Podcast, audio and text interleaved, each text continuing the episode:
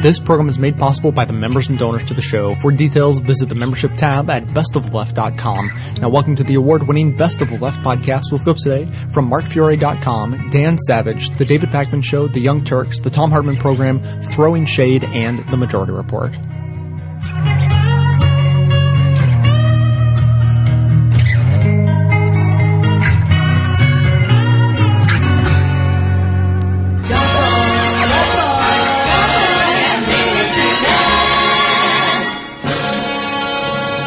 Dog boy! Dog boy! Yes, Mr. Dan. Did you hear about the Supreme Court? They're poised to stop gay marriage once and for all! Oh, you mean and just make it regular old marriage? I heard. No! They've got the chance to make it all go away! Make what go away? Marriage by lesbians and the gaily inclined! Um, I don't think that's really what they... Of course it is! The court's turned conservative, and conservative means traditional values! Like long-term commitment, vows, family, stability, and love, no matter... That's conservative, not gay! But that's what they want. No! Gays dance all night long and are promiscuous! Um, except for the ones who want to settle down with the one they love for the rest of their lives.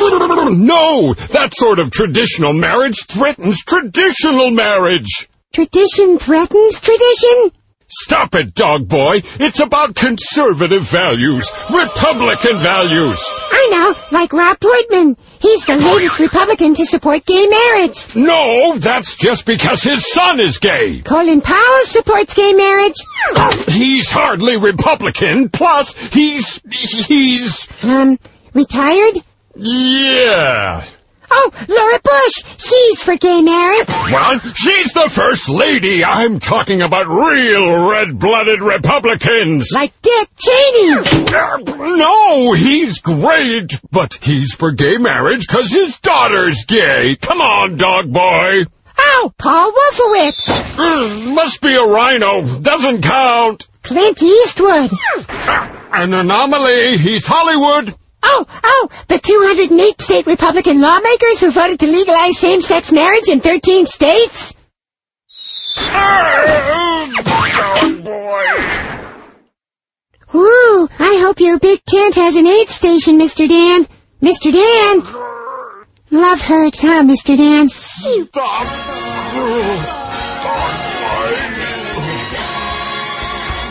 Come on, come on, all undone.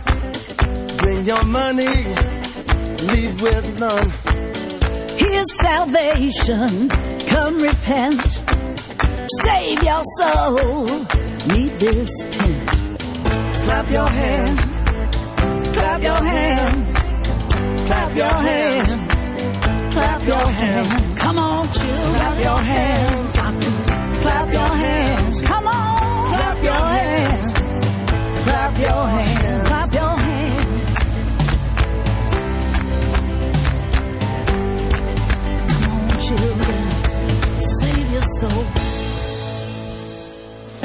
Ken Cuccinelli.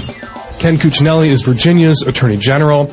He's an anti-gay bigot of the first order. He opposes and helped to block adoptions by same-sex couples in Virginia. Virginia is a really terrible place to be a gay or lesbian person, uh, or to be a gay or lesbian couple. Virginia has an anti-gay marriage amendment on its books that is the most draconian in the country. It not only bans same-sex marriage, but also domestic partnerships, also any recognition by the state of anything, any device, any effort to create marriage-like rights for same-sex couples, which means in Virginia, a same-sex couple can't have a will. Because what does a will do? Where one person leaves their belongings to their same-sex partner, it attempts to create some of the incidents of marriage. And in Virginia, a same-sex couple literally can't leave each other their shit in a will because the state will not recognize or enforce that. Jonathan Rauch, who is not uh, a ranter like me, he's a very sensible and sane and conservative gay writer, has pointed out that there's only one other class of citizen in the history of the state of Virginia who couldn't enter into private contracts with other adults. And those were, of course, slaves. Anyway, Ken Cuccinelli is in the news. He's Virginia's Attorney General. He's running for the governor of Virginia, and he is asking the courts to reinstate Virginia's sodomy law, which was struck down in the wake of the Lawrence v. Texas decision by the United States Supreme Court that struck down our remaining sodomy laws all across the country that not only criminalized gay sex, but also straight sex. Straight people, you are sodomites too. If you're not putting a penis in a vagina without a barrier, you are committing sodomy. Straight oral is sodomy. Straight anal is sodomy. Anything that isn't penis in vagina and open to procreation, technically, legally, is sodomy. And Ken Cuccinelli wants the courts to reinstate Virginia's crimes against nature law. In the case where this guy, straight guy, was soliciting oral sex from a teenage girl, which violated the law, broke the law, and he was convicted. But Ken Cuccinelli also wants to convict him of the crimes against nature statute. So he wants their sodomy law reinstated. And he's saying, oh, this isn't about you know, attacking gay people. This is, you know, here's this case we have before us with a straight guy who is soliciting sex from teenage girls. And we want to go after him. And for that reason, just to get that guy, just to get that one straight guy, we want our sodomy law back. And then we have to trust Ken Cuccinelli and the rabidly anti-gay state of Virginia once they have their sodomy law back that they're not going to go after same-sex couples. Yeah, right, Ken Cuccinelli. Anyway, this is what's going on in Virginia. We're in an interesting place. You've got the head of the Republican Party saying we've got to do more outreach to different kinds of people. We've got to be nicer to gay people. But then you have the knuckle dragging right wing bigot aspect of the Republican Party, also known as the vast and overwhelming majority of the Republican Party, showing their true colors at every turn, comparing gay relationships to child rape and horse fucking, which more than one Republican elected official did this week on Fox News because two people who are adults and can consent to sex having consensual sex is just the same as NAMBLA. It's just the same as ass raping a seven year old. Right? And now you have Ken Cuccinelli, who cannot be trusted on gay issues, who, as Attorney General in Virginia, told Virginia's universities that they may not have policies that protect the rights of sexual minorities on their campuses or in their schools, that it violated state law. Ken Cuccinelli, this motherfucker, this asshole, he wants Virginia's crimes against nature statutes back. And we just have to trust him. And it's not anti-gay, because he's against sodomy whether you're gay or straight, right? And gay or straight people can commit acts of sodomy. But only straight people have the option of non-sodomy sex. A, a sodomy law that is fair to gay people and straight people that makes sodomy illegal for everybody leaves nothing for gay people. All we can do is sodomy. But straight people have the option of vaginal and the option of lying. If the police kick in your door in Virginia and you're a man and a woman, you can say, Oh, Your Honor, I just tripped and fell on my way to missionary position vaginal intercourse and landed face first in her pussy, but I was just about to leap up and stick my dick in her where God intended my dick to go. But if you're a same-sex couple and the police kick in your door, you can't say, "Whoa, you know, we were just about to have vaginal intercourse. There's a vagina in here somewhere. We were just digging around in the sheets looking for it." It is inherently anti-gay to even propose reviving anti-sodomy laws. And Ken Cuccinelli, when you're the motherfucker trying to do it, yeah, we're going to perceive this as an attack. And Cuccinelli is a last name. It's got Cooch in it. It's just a last name that's not very common and it sounds a little vaguely dirty anyway. And it could get the Santorum treatment, I'm thinking. There could, it should probably mean something sexual and dirty. Cuccinelli. What would a Cuccinelli be? I don't know. I'm drawing a blank. I'm not the one who came up with the definition of Santorum. My readers came up with the definition of Santorum. The frothy mix of lube and fecal matter that is sometimes a byproduct of anal sex. Maybe one of you can come up with a definition for Cuccinelli. And to discriminate only generates hate. And when you hate, then you're bound to get irate. Yeah, madness is what you demonstrate. And that's exactly how anger works and operates. Man, you gotta have love just to set it straight. Take control of your mind and meditate. Let your soul gravitate to the love, y'all, y'all. People killing, people dying, children hurt and you hear them crying. When you practice what you preach and what you turn the other cheek. Father, Father, Father,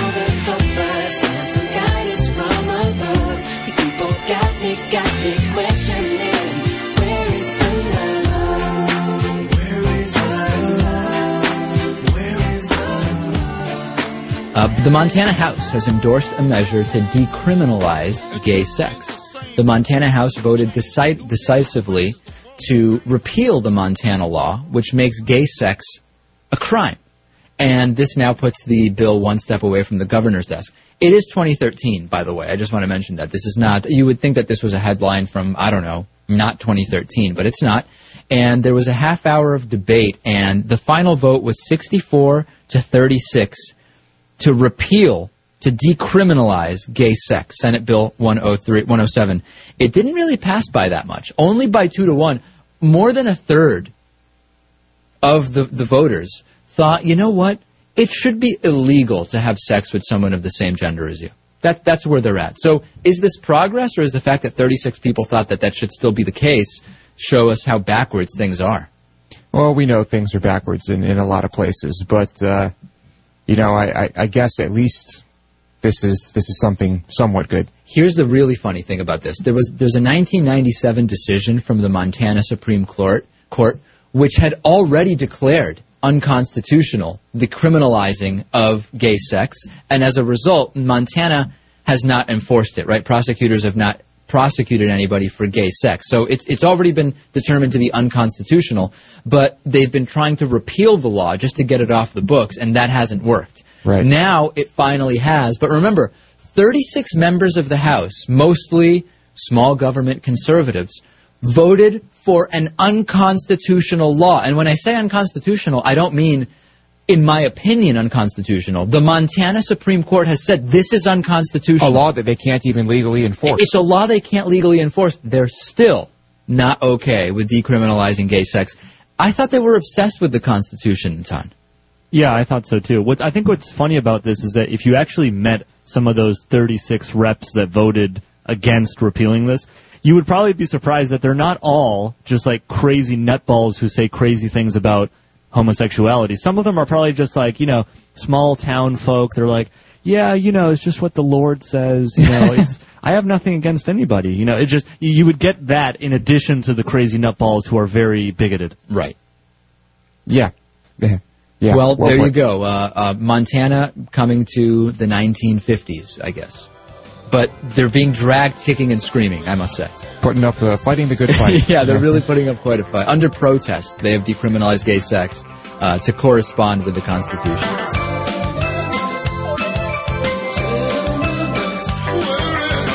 Here at Best of the Left, supporting the good works of others is our entire reason for existence. Since the beginning of 2006, I've been making this show to highlight what I consider to be some of the best of the truly liberal media. Now I'm working on several ways to promote the best progressive activism around. Ruminate for a moment on whether you enjoy this show or consider its goals to be worthwhile, and if you do, please consider supporting this work by becoming a member for as little as $5 a month or even $55 a year at the membership tab at bestoftheleft.com. It's the donations of members that allow the show to continue and continue to improve. Thanks so much for your support.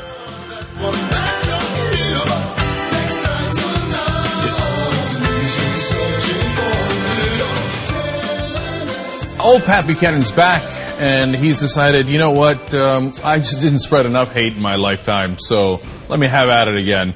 Uh, he uh, goes to WorldNet Daily to write this uh, fascinating uh, article about how uh, there has to be civil disobedience, or there. He's saying there doesn't have to be, but there could be to make sure that gay people do not get their rights. So what's fascinating is he uses black pastors and Martin Luther King as part of his argument. Well, let's find out how. When Martin Luther King Jr. called on the nation to live up to the meaning of its creed, he heard an echo from a thousand pulpits. Treating black folks decently was consistent with what Christians had been taught. Dr. King was pushing against an open door. Now, that is total and utter bullshit. Okay, the reality is, in the South, they often use the Bible to justify slavery back in the day, and then to justify oppressing black people for another hundred years. And they said, look, if you look at the Bible, there's slavery all over the Bible, which is true. And dark-skinned people are treated differently. Look at the story of Ham and all these different justifications that they had. They used Christianity for that oppression all the time. It wasn't like the Christian pastors in the South all along had been like, God, we really got to get rid of slavery. Some, but not most.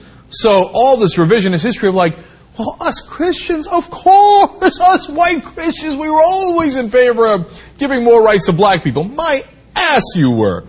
You were hit, picking on them before you got to the gays. Now that you can't pick on black people as much anymore, that's why you moved on to the gays. But nonetheless, Pat Buchanan c- c- continues with his particular brand of bullshit.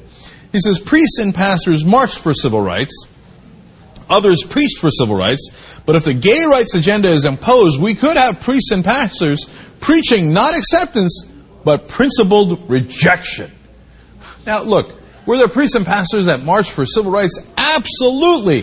One particular preacher was named Martin Luther King Jr., Reverend Martin Luther King Jr., right?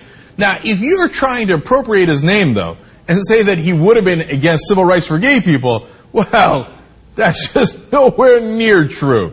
And of course, it's exactly the kind of misappropriation that the Republicans and conservatives do all the time. Like, we're all, we don't care about the color of your skin. We care about the content of your character. Martin Luther King Jr. would have been on our side. Really, he would have been on the side of Glenn Beck, Rush Limbaugh, and Pat Buchanan. I don't think you know a thing about Martin Luther King Jr. Continuing. Prelates could be declaring from uh, pulpits everywhere that the triumph of gay rights is a defeat for God's country, and the new laws are immoral and need neither be respected nor obeyed. That's great. So, in the old days when they did civil disobedience, they were willing to have the courage of their convictions, get water hosed, you know, attacked by wild dogs, etc., so that they could get their rights. This guy is advocating civil disobedience to take away other people's rights. Wow, what a moral crusade you've got in God's country. Uh, something akin to this could be in the cards, he says, if homosexual rights movement is victorious. A public rejection of the new laws by millions and a refusal by many to respect or obey them. By the way, there is one thing he's right about. The civil disobedience in the old days everybody thought it was Martin Luther King Jr. and the civil rights movement. And it was actually a little wrong, and Martin Luther King would often talk about this in his speeches. They had the law on their side. They were right. The Supreme Court had ruled in their favor. Congress had passed the Civil Rights Act in the middle of the movement. They would be up against local officials who were actually doing the civil disobedience. By continuing segregation, by attacking black protesters, it was actually the local sheriffs and the cops that were doing the civil disobedience. So Pat Buchanan is ironically wants to go back to that era and is saying to millions of Americans, ah, if the laws say we can't discriminate against gays, let's go back to the good old days when we ignored the law and crushed people's civil rights anyway. We used to do it to blacks, now let's do it to gays. Always classy, Pat, always classy. Finally, he says, the culture war in America today may be seen as squabbles in a daycare center compared to what is coming. A new era of civil disobedience may be at hand. Meaning, go get him, man. Do whatever you want to gays, but you certainly shouldn't respect the law. What happened? I thought you conservatives were all for rule of law. Unless, of course, the law is against you, in which you say, ah, screw the law. Let's continue our hatred of certain Americans anyway. God, we're running out of Americans to hate. I mean, if they don't let us hate gays, who are we going to be left with? That's what Pat Buchanan is saying. And his fantasy about millions of people doing civil disobedience to make sure that they prevent gay rights is nothing but that. That's not going to happen. You're on the wrong side of history as usual, Pat Buchanan. You're going to lose. You're going to get crushed. There's not going to be a million people behind you. There's going to be nobody behind you. You're, you're one of the vestiges of ancient hatreds, the ones that we are defeating right now.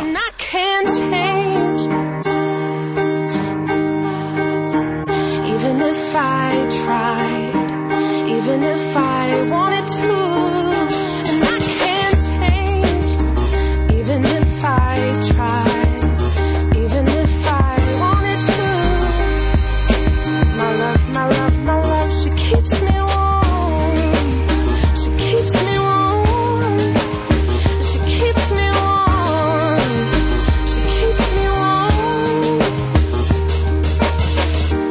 Was gay, I would think hip hop hates me. Have you read the YouTube comments lately? Man, that's gay. Gets dropped on the daily. We become so numb to what we're saying. Josh in Charlotte, North Carolina. Listen serious. Hey, Josh, what's up? Oh, good afternoon. Uh, I think you were dead on about the uh, homophobia industry, Mhm. but my, to being gay myself, I've seen it all the way back to when I can remember Anita Bryant and all that. Yeah. But the thing is, it's whatever is politically or or financially expedient for these people. It's if uh, like take take uh, Fred Fred Phelps at the what is it the Westboro Baptist Church. Right. The only time he gets any any attention is when he when he has his people out with God hates fags and and protesting the funerals of servicemen, so on and so forth. And of course, it's just another brand of snake oil. You know, somebody, Josh, I don't disagree with you. I think that there is a homophobia industry, and I think that there are some people who just like literally make a living off it. But the other day, somebody asked Fred Phelps if he himself had any, um, uh, you know, gay thoughts towards other men. If he if he had ever found other men attractive, and he went nuts. He went absolutely ballistic. And I think that there are, uh, and, and, and I think this is dying out, but I think the, uh, this is a generational thing.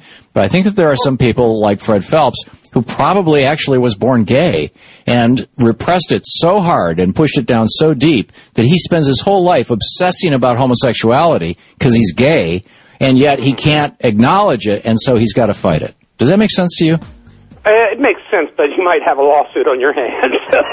What, from Fred? Uh, from Fred. Oh, that would be great. Nonetheless, it's just whatever flavor of the day, whatever boogeyman Yeah. is there.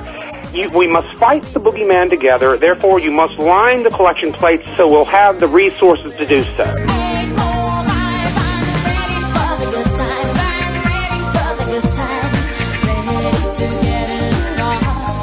As an anti-consumerism advocate, I'd like to encourage you to shop less, don't buy things you don't need, and only buy the necessities from local, independently owned businesses. That said, if you don't take this good advice, then at least there's a way to shop that helps support this show at the same time. Simply click through to Amazon.com, just one of the major companies under constant boycott by one liberal cause or another, from the banner posted at bestoftheleft.com. Better yet, click through just once and bookmark that link to use every time you shop. Your shopping experience will be identical to normal. It will cost you nothing extra, but 7 to 8% of the cost of your order in soulless corporate blood money will be siphoned off and used to tremendously support the production of this show. Thanks for doing the right thing, whatever you consider that to be.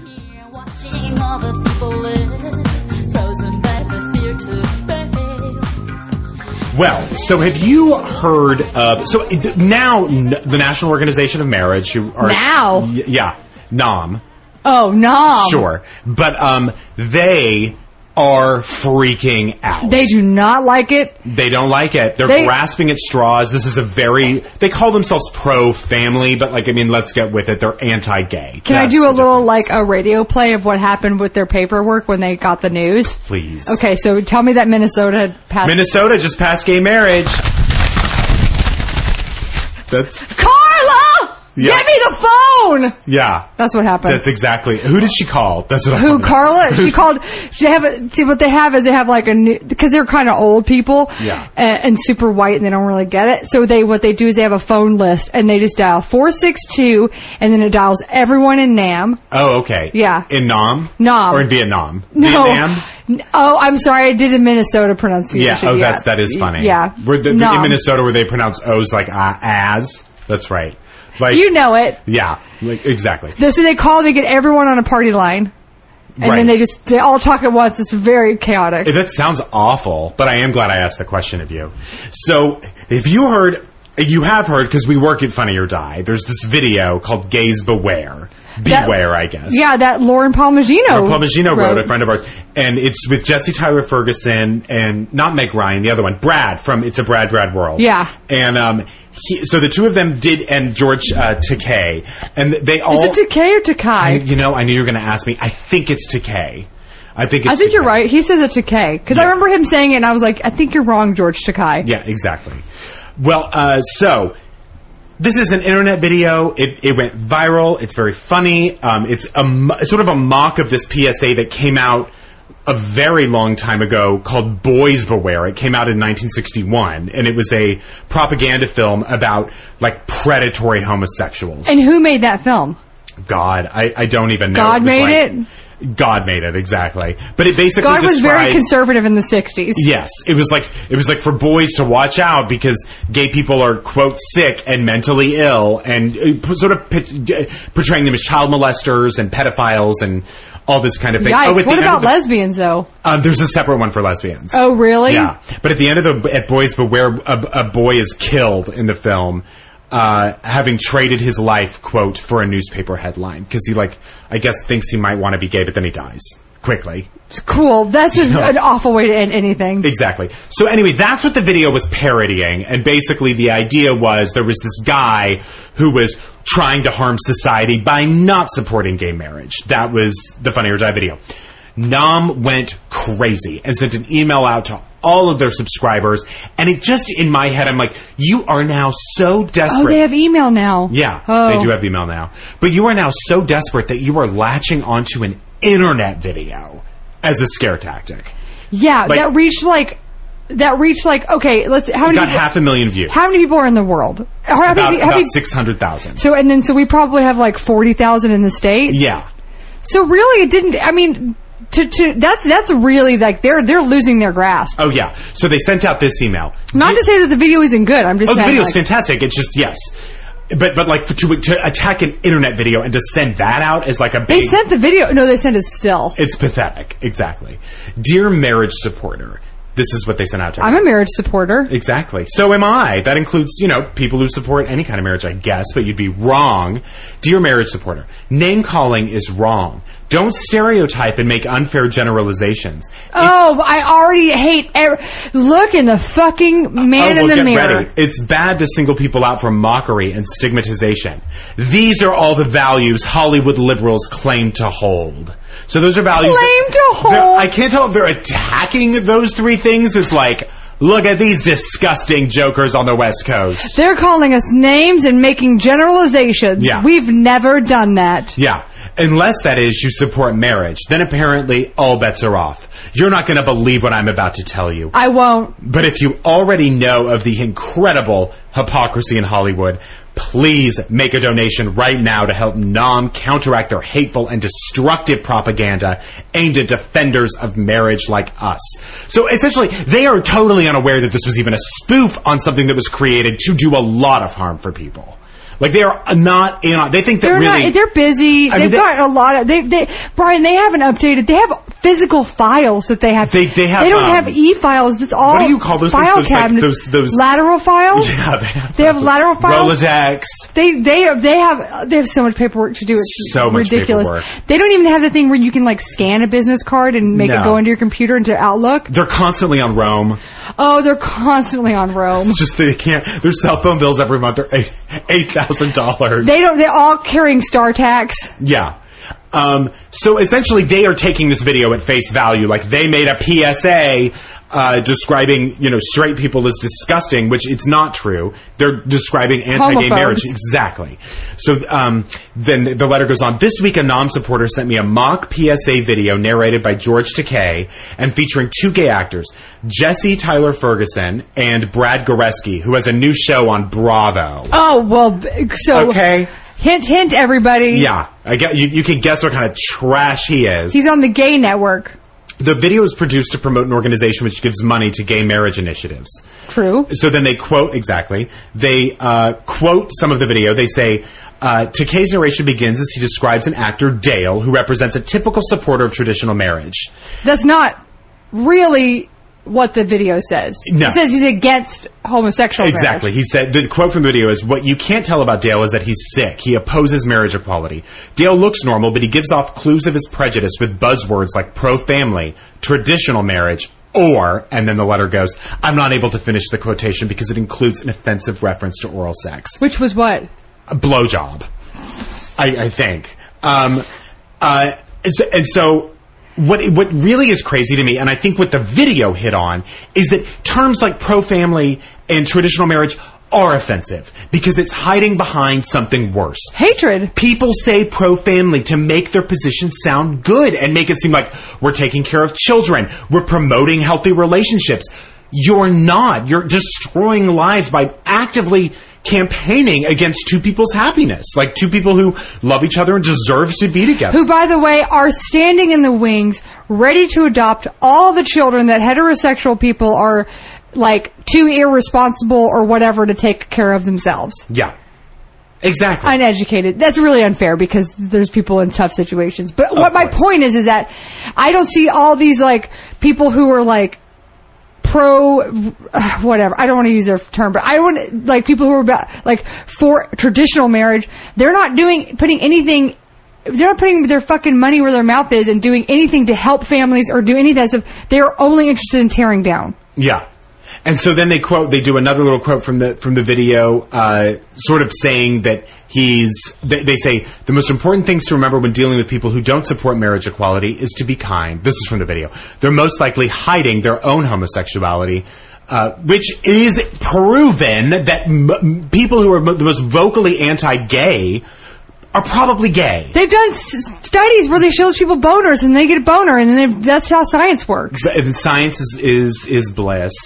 Uh, so what they say is the back to the letter, the nom letter says. In other words, Dale is a sick, bigoted, ignorant, drunken, hypocritical. Fill in the blank. Yes, Yeah. I agree. And right? they say, but you see, the producers of the video want your friends, family, and the rest of society to believe that you are Dale. This video is unbridled hatred and bigotry toward people like you and me who believe in marriage. You don't believe in marriage. You believe Wait. in marriage on very specific terms. I really don't understand how they can recognize the point of.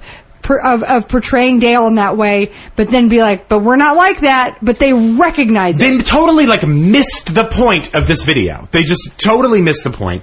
Um, they and the, the letter goes on to say, uh, some gay marriage activists clearly believe their own propaganda that gay marriage is inevitable, and now they are no longer attempting to hide their loathing and hatred of good people like you and me, who simply believe marriage is the unique and special union of husband and wife. Anybody who's like, who, who, who, who sits on a platform of hatred, Yeah. and then, and then dares to be offended when someone challenges their own, uh, rhetoric, Yeah. I have one word for that. Hippocracy. Oh, I thought you were going to say hippopotamus. I wish I would have. Me too. So then he goes on to say, if you are as outraged as I am over this video, please help counteract its, its desired effect by taking a stand for marriage. He asks again for a donation. Give us money. Yep. Give us money to keep the fags from marrying. And they're so pissed. He goes, the three actors involved aren't nobodies. Uh, meaning, They're you know, not nobodies. Yeah, they're famous. Meaning, like, oh, this is really they're spreading the word. This isn't good. And he says, By the way, all those people have been on TV shows for a long time. Exactly. We can't afford to let this kind of overt prejudice and bigotry, bigotry against good people who believe in marriage become mainstream. Guess what, dude? Give up the fucking ghost because it's becoming mainstream. This is somebody. This is happening at a rapid pace. on to their little their little hate doll. Yeah. Just with with their death grip. With everything they have, the fact that you are, and again, no offense because I love that video and I love, obviously, I'm so ha- I'm so proud that Funny or Die made it, but like you are clutching onto straws at this point. Like you Can, are can I just put something out there? Is it possible in a world that this guy actually, on some level, knows what he's doing? Not, not, not, not. His name's Brian Brown, by the way. He's the president of NOM. I should have. Brian Brown. Do you think Brian Brown was like, "Oh my God, this video is going viral. What we could do now is hop on the virality of this video and get more donations because we can latch onto the popularity of this thing." Yeah. Like it could be a, it could be on his end a fucking business move. Oh, of course it is. And I think it's just one of those things. Instead of like not getting it, they're like, "Oh no, we see how popular this is." That's even worse to me. What's so offensive about it also is that like they constantly portray themselves as victims, as if Ugh. anything is being taken away from them, as if anything is happening to them. I mean, It's exactly so like crazy. if you like. My mom's a lot much better about this, but if you used to like tell her that you hurt her feelings or something, she would instantly like victimize herself. Like I would be like, "Mom, I really, I, I wish you wouldn't make fun of how tall I am," and she would be like, "I had, I didn't even sleep on a pillow for twelve years." Yeah. like she would do that, and it was like, "Oh, what, what, Yeah. I, what do I do? I don't know what to do." By, the way, my mother is a pleasant, wonderful, lovely lady now. No, my mom used to do the same thing though. Like I would be like, you know, really like pissed me off that whatever you know whatever it was, and she'd be like, all right, well you know what, I'm I'm probably gonna leave your father. So and it was just like, what? How did we go there? How did this happen? I, not only do I not How want we to talk talking about, about it, me and then you in a flash. but that's what they do. It's like I know. masterful. It really is masterful.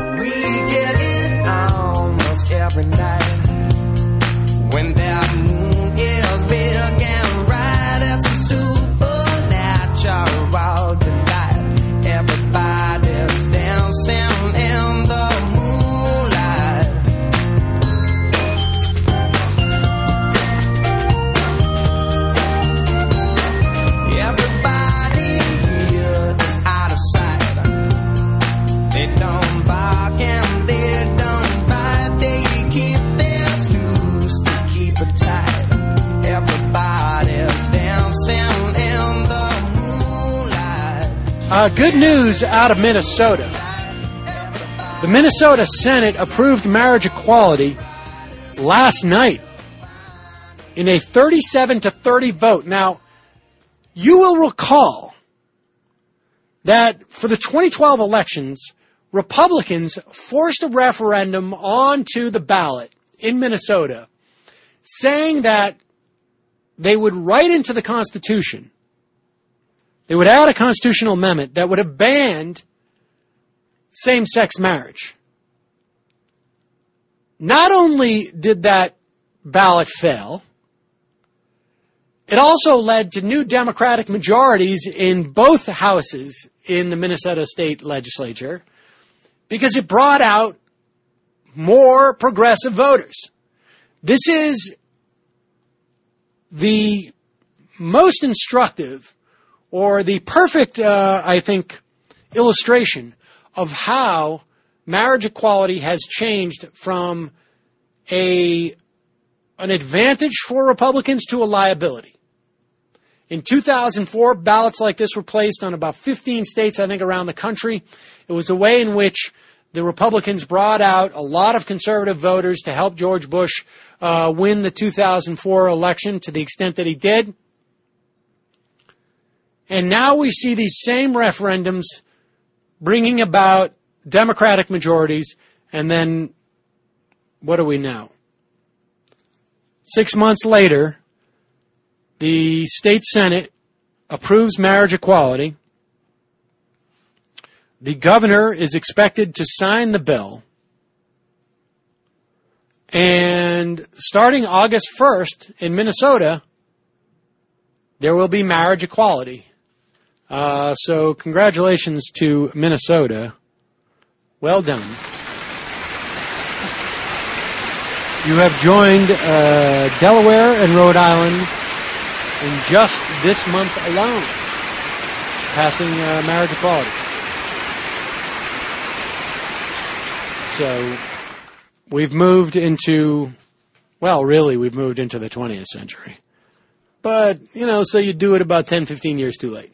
What are you going to do? All my love, all my kissing, you don't know what you've been missing, oh boy. When you're with me, oh boy, the world can see that you were meant for me.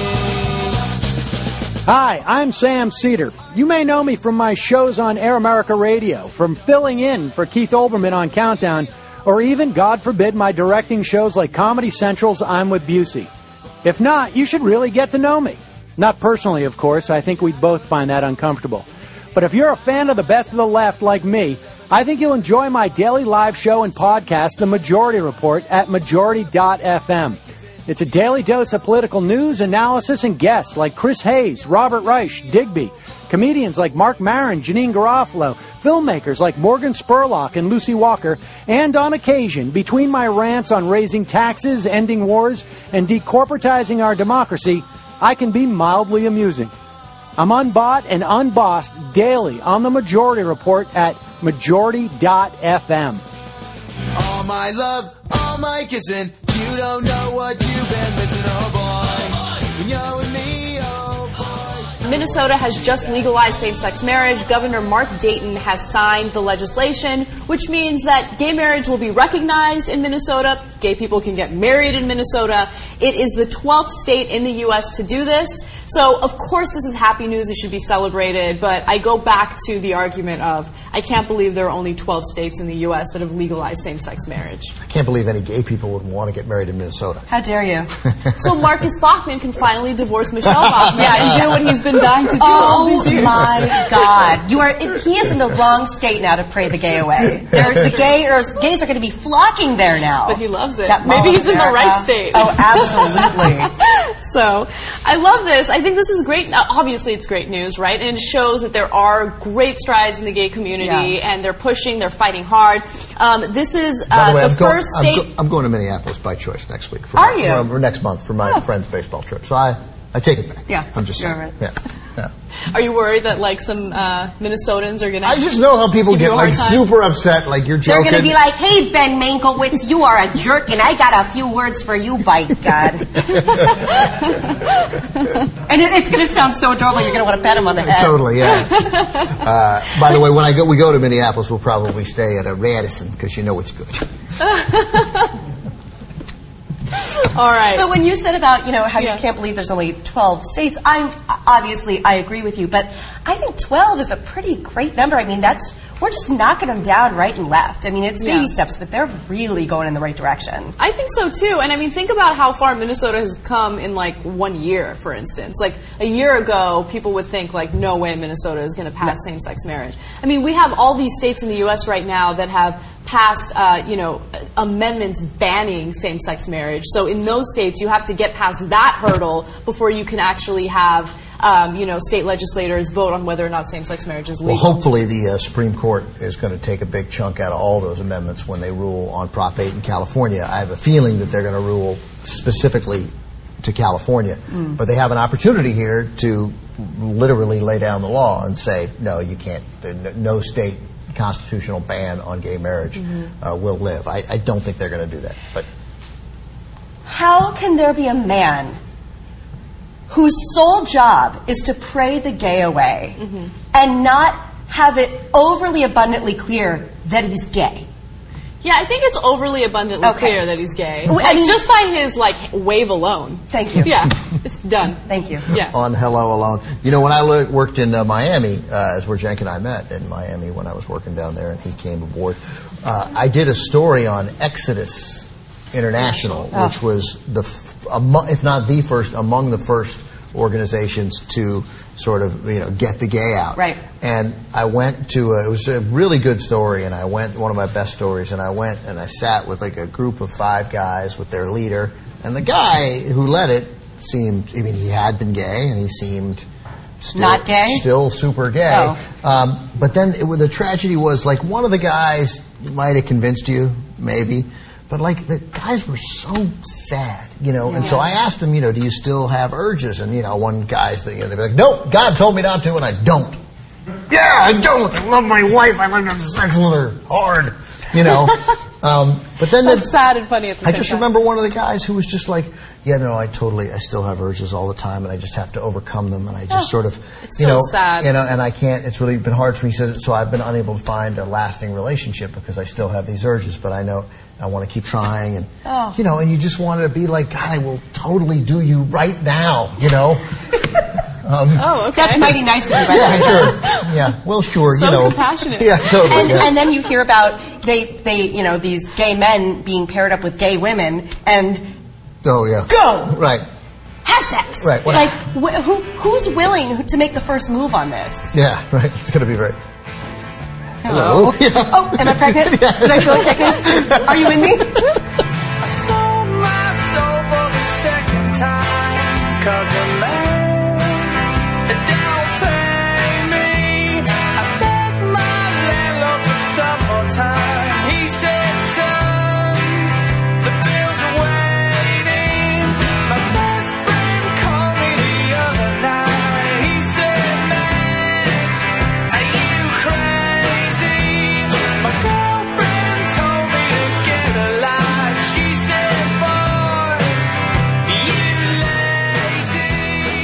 I call this Straight Rights Watch. That straight people, you need to know that the anti-gay religious right, these organizations like Family Research Council and the American Family Association, they have an anti-straight agenda too. They're not just going to stop if and when they successfully manage to shove all queer people back into their closets and end gay marriage wherever it's been legalized and da da da. They have an anti-straight agenda, which they've sort of laid their cards on the table in the last 18 months, two years. They want to ban birth control. They want to ban abortion.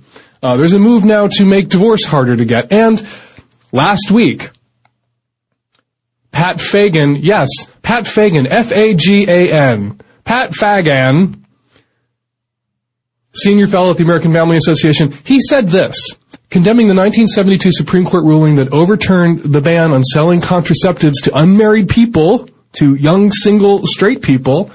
He said it's not just the contraception. Everybody thinks it's about contraception. But what this court case said was that young people have the right to engage in sex outside of marriage. Society never gave young people that right.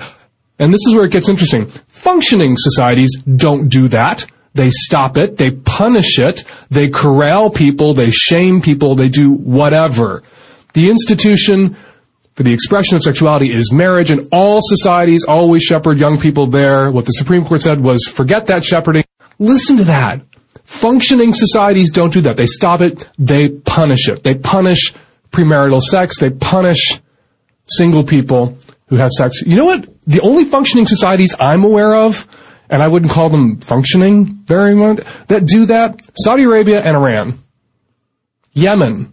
Afghanistan. This is when left wingers, when call at Daily Kos, when we call these people the American Taliban, we fucking mean it. Iran? Single, unmarried people who get caught holding hands? Much less having premarital sex? Flogged? Publicly flogged, thrown into prison? Saudi Arabia? Beheaded? This is the kind of society that the American Taliban fantasizes about. And then hypocritically turns around and complains about Sharia, creeping Sharia. They're the creeps who want to introduce Sharia to America, not Muslims, Christians. They want to bring Sharia here. They look at Saudi Arabia. They look at young straight people being flogged and they see a functioning society. The American Family Association. They're not just the enemy of the queers. They're your enemies too. Bye.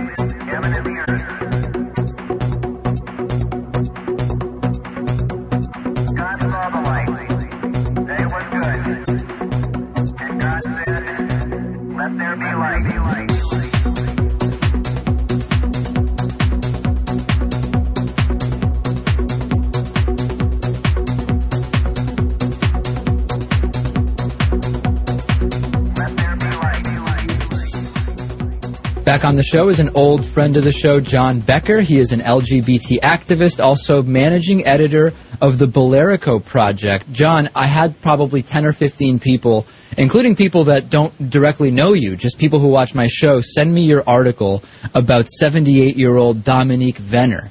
Tell us who Dominique Venner is, was, and kind of what's transpired in the last couple of days. Well, uh, Dominique Venner uh, is a well-known. Uh, he's, he's well-known in France. He's a French essayist, um, a right-wing activist, and from everything I've read, a, a far-right traditionalist Catholic.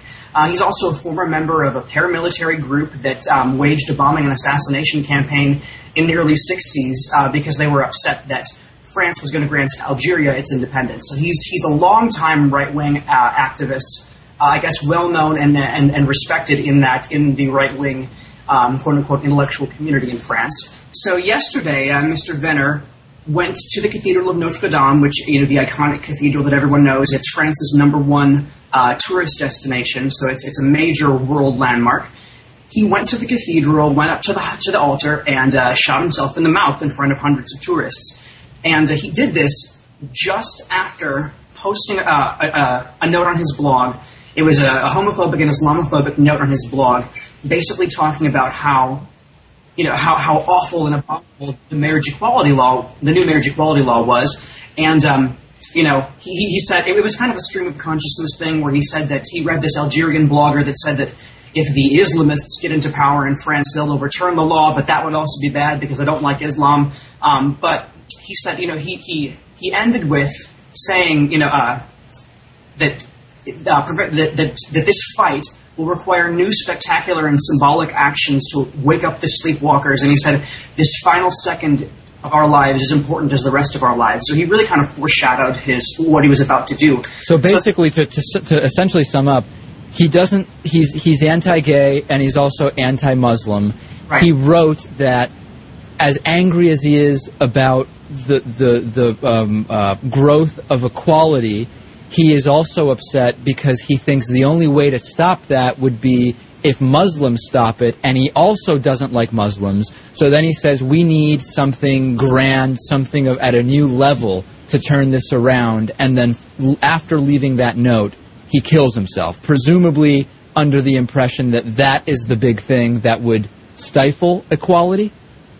That's you know, as, as as far as I know, they, ha- they haven't uncovered anything new about about what his intentions might be. So that's the best that they have to go by, and that's why a lot of uh, international sources were reporting that um, that it, his gesture more than likely had to do with um, a protest of marriage equality. And also, one of the reasons that leads people to believe that is because Notre Dame um, was a focal point in the protests uh, against marriage equality as the law was making its way through the French parliamentary system. The French Catholic Church was very, very vocal in their opposition. Uh, so, you know, it, it, was a highly symbolic choice um, of, of a venue to, to, to kill yourself. And, and not only that, I mean, people may not understand this is this is equiv- this is a tourist location in many in many senses, and there were hundreds of people there. This would be like if people were at I don't know, at the at the Lincoln Memorial, and all of a sudden somebody goes up there and in protest of something kills themselves by shooting themselves in the mouth. This is this is a huge public spectacle that this guy made of himself. Absolutely. I mean, and, and I guess the evacuation was orderly, but but people started screaming. It was it was quite the the frightening thing, as you can imagine. Um, Yeah. You know, going out in front of hundreds of people. But apparently, you know, this this man was so he, he had to have been a troubled individual uh, to start out with. Yeah. But apparently, he was just he was just so upset by the, the thought that uh, same-sex couples would be able to get to, to happily marry each other that he just couldn't bear to live in a world where that was the case. What's you know this is obviously a tragic story in the sense that now his family and everyone who knew him, who presumably liked him in spite of his views, uh, now has to deal with this loss. But the other thing is, earlier this week, and I'd be curious to get your thought on this. We, I don't remember what story we were talking about. We were talking about a very, I think it was actually the shooting in New York City that we were talking about, um, where uh, uh, um, a gay man was was shot after being stalked uh, by by a 33 year old individual. And I said to myself, you know, I understand that some people, for religious reasons, think homosexuality is wrong, but it's hard for me to imagine being so angry that it exists that you just go out and shoot gay people. I find it much more plausible that somebody who is gay but is not comfortable with that and is living a life where they can't admit that, they would be angry that somebody else has the freedom to live life the way they want to. I just kind of stream of consciousness said that. And we heard now, we've gotten two voicemails, one from a member of the military who said, I am, I'm a lesbian, and because of how I had to live when I was in Iraq, when I came back, I hated gay people. I was angry with gay people because of how they were able to live. When you read this story, John, do you think of that type of line of reasoning? I mean, what strikes you about it? I think that could certainly be a possibility. You know, as you pointed out, it's quite often the case. You know, we've seen so many high-profile homophobes over the past, you know, decades Right. um, that have, you know, been subsequently busted, you know, trying to hook up with men. So there really is, and they've done they've done studies that show that in many cases the most outspokenly homophobic men are the ones who are the most aroused by gay imagery. Right. So you know, I really do think that there is a lot to that, and it could be a very strong possibility that Mr. Venner may have had some, you know, maybe he was bisexual, or maybe he was just he was never able to explore that part of his life, and and and, and took it out on took it out on, on, on himself by taking his life um, as a result of his homophobic hatred. I think there's there's also a lot of internalized homophobia in the Catholic Church Hmm. among the like hierarchy. So I, I yeah, I really do think that there the element of internalized homophobia could very well play a part here. Well, it's a disturbing story and tragic nonetheless. Uh, we've been speaking with John Becker, managing editor of the Bilerico Project, LGBT activist. John, great reporting on this, and uh, great to have you back on the show today. Thanks, David. It's been a pleasure as always. Morning in Paris, the city awakes to the bells of Notre Dame. The fisherman fishes, the brakeman bakes to the bells of Notre Dame. To the big bells as loud as the thunder, to the little bells soft as a psalm. And some say the soul of the city's the toll of the bells. Big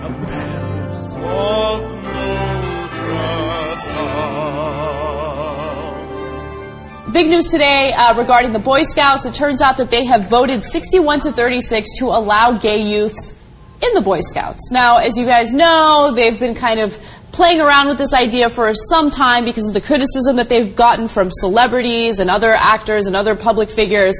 Um, so as a result, they decided to take a vote, and the results of the vote ended up being great. They are going to accept uh, gay boys into the Boy Scouts, but there is one exception. Uh, gay Scout leaders are not permitted under any circumstance. Maybe that'll change at some point. I thought you were going to say there is one exception. They can't be too gay. Like I mean, they can't use the word fabulous. Right, you can't Yeah. be flamboyant or anything Yeah. like that. That's a bit much. Uh, no, I, I'm amused by this compromise because uh, we've got uh, them saying like, "Gay boys are fine, gay men, whoa, take it easy, take it easy, brother." Yeah. it's a bridge too far. So I don't know what their reasoning is behind that, but I feel like uh, the, you know, the officials at the Boy Scouts have no uh, reason to pass judgment, especially when they've been battling their own skeletons, like the perversion files. We did a very long story on that. I mean, there were uh, many, many instances where Boy Scouts were sexually abused within um, the organization, and rather than going to authorities about it, they would just file reports and they would keep those reports, in, uh, you know, internally. But they never did anything about it. Nothing ever happened to those people that would uh, sexually assault these boys. I mean, we should have known it all along. You know, between Cub Scouts and Boy Scouts are Webelos. Kind of a dead giveaway. dead giveaway. All right, so uh, some good news with the Boy Scouts. Hopefully, uh, they'll they'll evolve a little more and uh, allow gay scout leaders. Can I can I ask a uh, Jr. question? Yeah, here we go. I don't care if they're gay. I don't care if they're straight. I'm not leaving my kid with any any dude. I'm just not going to do it. That's not really a question; it's a statement. Okay, but I mean, like, my question is coming if you didn't cut me off. And it goes. What are you, goes- Obama? uh, ma'am, I'm getting to that. I'm getting to that. I like your passion. It's what's, it's what's needed in this country. no, but like, I mean, the question is, I don't know. I feel like no one's talking about it. Am I crazy? Like the whole idea of the Boy Scouts in the first place was off limits to me. Like, is that is that weird? That's the question. You can go now. So th- the only thing I would say to that is, I mean, you can't just shut down an entire organization based on you know JR's someone else's paranoia. But paranoia. by the way, I'm not s- I'm not just saying oh JR's paran- uh, paranoid. I'm brushing that. But I don't want to shut down the organization. Just, Uh, no, no, no, I know, but like, what are you going to do if, if you're a parent? and You don't want your kids to join the Boy Scouts. That's your right. Like, I wouldn't want my kids to join the Boy Scouts or go to like church camp or any of that kind of stuff. You're not staying overnight anywhere. You And- think so? Yeah. See, sorry. I'm a little worried about that. I go the other way on that question. I mean, look, first of all, I was a Webelo. Uh, um, and now I'm allowed uh, to be. Anyway, so, no, seriously, I was a Cub Scout and then I graduated to Webelo and then I got stuck. I, I couldn't get past Weeblowing. Um, I, I, we get it. We get it. Yeah. but so it's a little antiquated. We did like wood carving. It was like a little dorky. But you know what? I had a positive experience. We did a lot of different things. You know, we'd get together and I don't know. I had good positive moments out of it, and I don't want to take that away. Not only I know Jazz not saying bad, and none of us are saying that. But w- so would I have my son do that? I mean, it seems a little 1955, but if you're just saying like eh, go to camp, for example, not religious camp, obviously I'm agnostic, but like like fun summer camp with all the guys. Yeah, I mean, I never got to go to summer camp, and I always wanted to go to summer camp. I don't want to deny that for my kids. I feel like, yeah, I mean, look, don't get me wrong. I'm gonna sit down the all the counselors and stuff, and I'm gonna regulate. And, And you got to sit down with your kid and tell him, look, he, here's something that some adults might try to do, and if they do, you immediately come to me. You immediately go to the cops. You don't let them do it. Yeah, And you don't got to be be, absolutely clear with your Yeah. kids. Absolutely, you just got to have that conversation, and then let the counselors know. I'm going to start with your pinky. I'm going to work my way up if there's any kind of issues. Yeah. Okay, so first you'll be Ronnie Lott, and then you'll be missing several limbs. That's all. Yeah. But I mean- now have a fun camp. Yeah, and, and I guess the reason I brought it up is because I think people, when you when the, Anna mentioned the fact that um, scout leaders aren't allowed to be gay, people think, oh yeah, because if there's gay scout leaders, they're totally gonna sexually assault the boys, because that's the first thought that comes. So my thought was, why do why would we think that just because they're gay? I think that because I don't know these bastards. You know, that's just Right. the first thought, rather than because I, think that's where people's minds go, and I don't know if that gets brought up. Yeah, I mean, well, they had all that molestation in the Boy Scouts when they didn't allow gays, right? So, I mean, that cuts in a lot of different directions. But same thing with the uh, Catholic Church. Oh, gays is unacceptable. We don't allow that, uh, except for all the gay priests or or, or pedophile priests, to more accurately, that went after girls and boys. So. Watch out for the organizations that don't allow gays in some ways, because there's a lot of pent up nonsense in those organizations and a lot of secrets.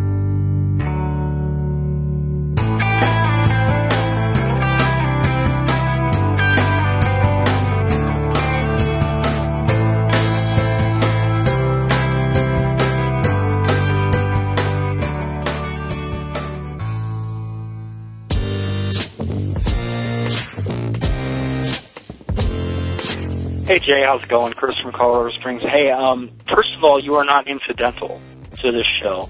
Um, I'm sure I'm not the only one who appreciates your insight and uh, your thoughtfulness that you have before you comment on um, idiots like me's voicemails and on the content of the show. I, I appreciate that. And I think your idea for the bonus show is great. I'm really glad I remember. Second of all, this whole George Bush Library thing, when this happened like a month ago or whatever, I was cracking up, but your show really made me think of something. You know, we have fiction and nonfiction know, literature print, you know, and, and people know the difference between the Onion, the New York Post, and say the Nation. You know, there, there, there's kind of categories and subcategories of, of that kind of, of media. And I'm wondering, do they have to do like a movie like based on a true story? Like, I mean, because I I guess the whole idea of that Bush Library and Decision Central or whatever the hell. I mean, it's based on a true story, but they're they're lying. Isn't there something, some kind of legal? I know the First Amendment, yada yada yada. But I mean, if you're presenting something as a fact and it's not a fact, uh, I'm not a legal expert. Maybe somebody out there is. This, I know it's not slander or libel, but is this false misrepresentation of, of factual events? Can they be pinned down on this shit? Because I don't. I can only imagine, you know, groups of elementary school kids where I work. I work at an elementary school. Going to that kind of library and being presented like this is the way it happened when it's bullshit. It's not the way it happened. And I, just don't know if there's any kind of legal recourse and if any lawyers or UJ or anybody who's a lot smarter than me can figure that out, that'd be great. Anyway, take care.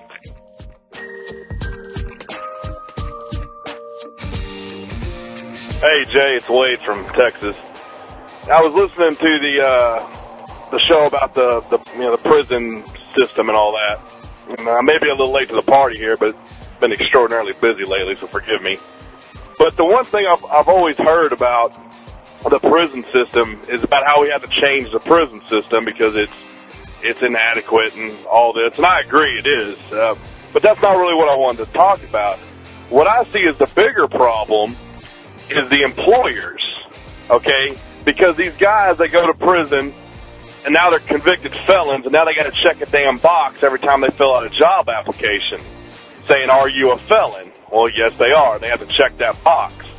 Well, you know as well as I do that you give an employer a reason not to hire you, and by God, they're going to take it, right? So, to me, if you paid your debt to society, then you shouldn't have to check a box that says you're a felon. I know there are some things that can be convoluted when you throw, you know, child molesters and, uh, you know, various other crimes in there. I understand that. Like, you wouldn't want a guy that was convicted of bank fraud working in a bank. I get that. So, you know, there's some, you could, you could iron that out. But to me, every sentence turns into a life sentence when you have to check that box. I mean, there may not be a, a life sentence in prison, but still, it's it really devalues them because they can never find a decent job, or for the most part, they can't. And then, what do you expect they're going to do?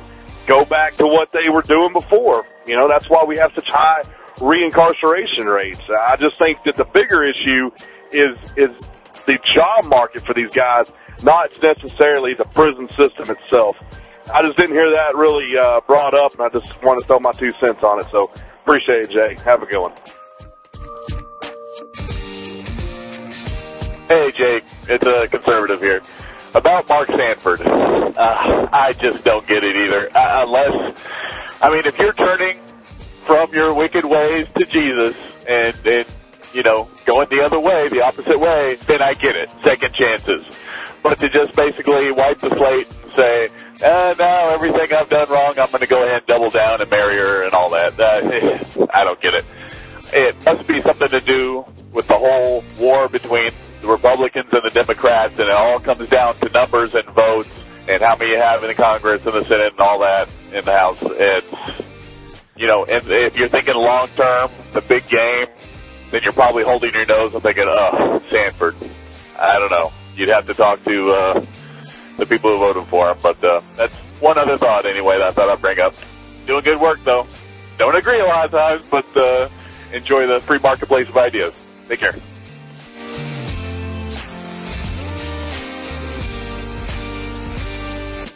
Thanks for listening, everyone. Thanks to the volunteers who helped gather clips to make this show possible, and thanks to all those who called into the voicemail line. If you would like to leave a comment, question, or activist call to action yourself to be played on the show, the number to dial is 202-999-3991. So th- there was one other person who actually called in and left a message uh, for the show, and that was Rachel from Boston. But unfortunately, her message had a lot of static on it. Otherwise, I would have happily played it for you.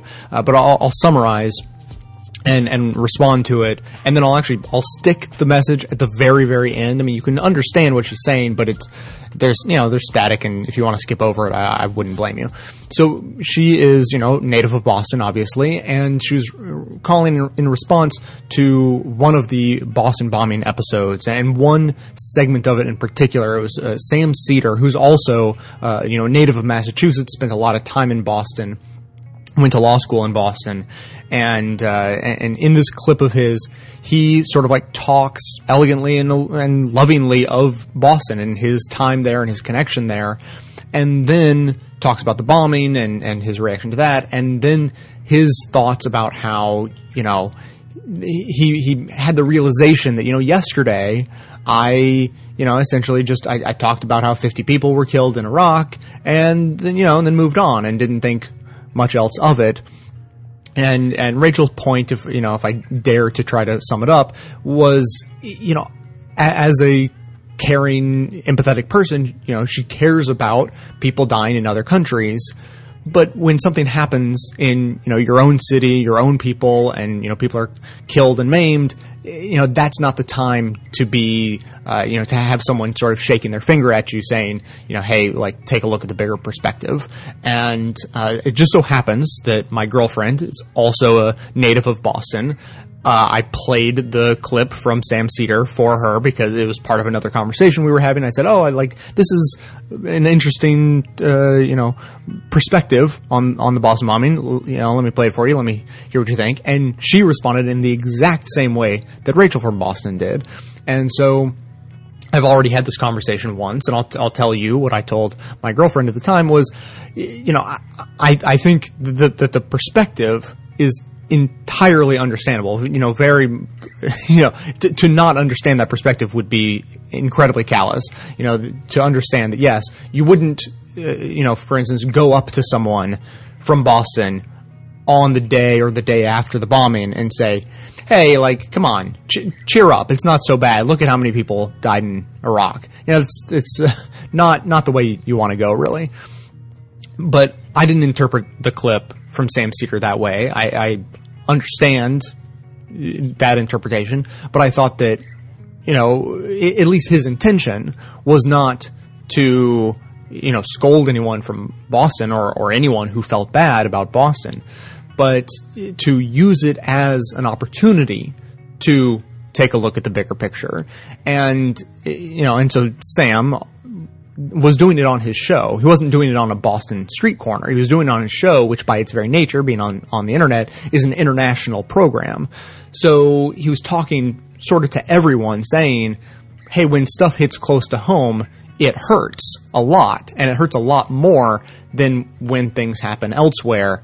But since we're hurt by this right now, understandably, let's take a minute to try to remind ourselves, as we should always try to remind ourselves, to be more empathetic of those uh, who have tragedies inflicted on them that don't directly impact us, aren't in our towns and cities, you know, aren't our friends and, and neighbors being hurt. And so I agree with Rachel that, that the idea that you would, you know, actually scold someone and say, hey, you know, your your feelings are sort of unfounded because the Boston bombing really wasn't as bad as you know some other terrorist acts uh, in in other countries. You know, that's that's not what you want to do. That's not the approach you want to take. It, as as I, I say about lots of issues and lots of different scenarios, you want to talk to people where they are. And if you want to get someone in Boston to be more empathetic of you know people's uh, plights elsewhere, you might want to wait for another day to do that. And that's essentially what Rachel said about it. Was I'll I'll care about it, but on another day. Give me this day to care about my own city. And there's there's nothing wrong with that. I don't think there's any argument. I don't think Sam would give any argument on that. And so, of course, neither of us know. You know, I didn't talk to Sam about this before uh, before responding to Rachel, but I just want to put my uh, my thoughts out there. You know, we after the Boston bombing, we moved right on. You know, the conversation on the show moved right on to cameras and surveillance and whatnot, and you know, we didn't languish too much in the emotional responses to the issue. But you know, that's one response that I thought uh, deserved some airtime and uh, and uh, you know a response of my own. So that's it for today. Thanks everyone for listening. If you're not already subscribed to the show, there are lots of ways to do it. Uh, subscribe on iTunes or use the RSS feed wherever you subscribe to podcasts. And there's even a variety of great smartphone apps, including Stitcher. And Best of Left actually has its own app made uh, specifically for the show, which is available on iPhone and Android as well. Uh, thanks also and especially to those who support the show by becoming a member or making one-time donations. Of course, members now uh, get bonus content, more stuff like this, uh, you know, extra voicemails, extra commentary, extra behind the scenes stories, that sort of thing. Uh, there's members only phone line, all sorts of great stuff going on. So when you sign up, uh, you'll receive information on how to access all of that. If you think you're already a member, please get in contact with me so that I can give you that information directly. And of course, memberships can be signed up for at the membership tab at bestofleft.com. Stay tuned into the show between episodes by joining up with us on Facebook and Twitter. And for details on the show itself, including links to all the sources and music used in this and every episode, all that information is always posted in the show notes on the blog. So coming to you from inside the Beltway, yet outside the conventional wisdom of Washington, D.C., my name is Jay, and this has been the Best of the Left podcast coming to you every third day, thanks entirely to the members and donors to the show from bestoftheleft.com. Fine, now black and white. You took apart a picture that wasn't right. Pitch burning on a shining sheet. The only maker that you wanna be. A dying man in a living room. Whose shadow paces the floor. Will take you out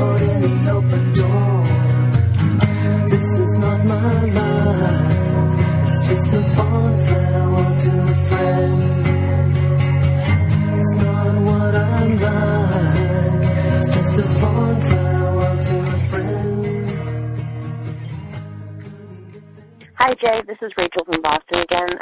One of the things that I realized we're probably past now and you're not touching on again because now we're at police state and the media is the fact that right after the Boston bombing that did affect my hometown, one of the things that blew up all over Twitter and Facebook was people talking about how this many people died in Afghanistan and Iraq today. And I understand that after a major event in America, people want to talk about international tragedies.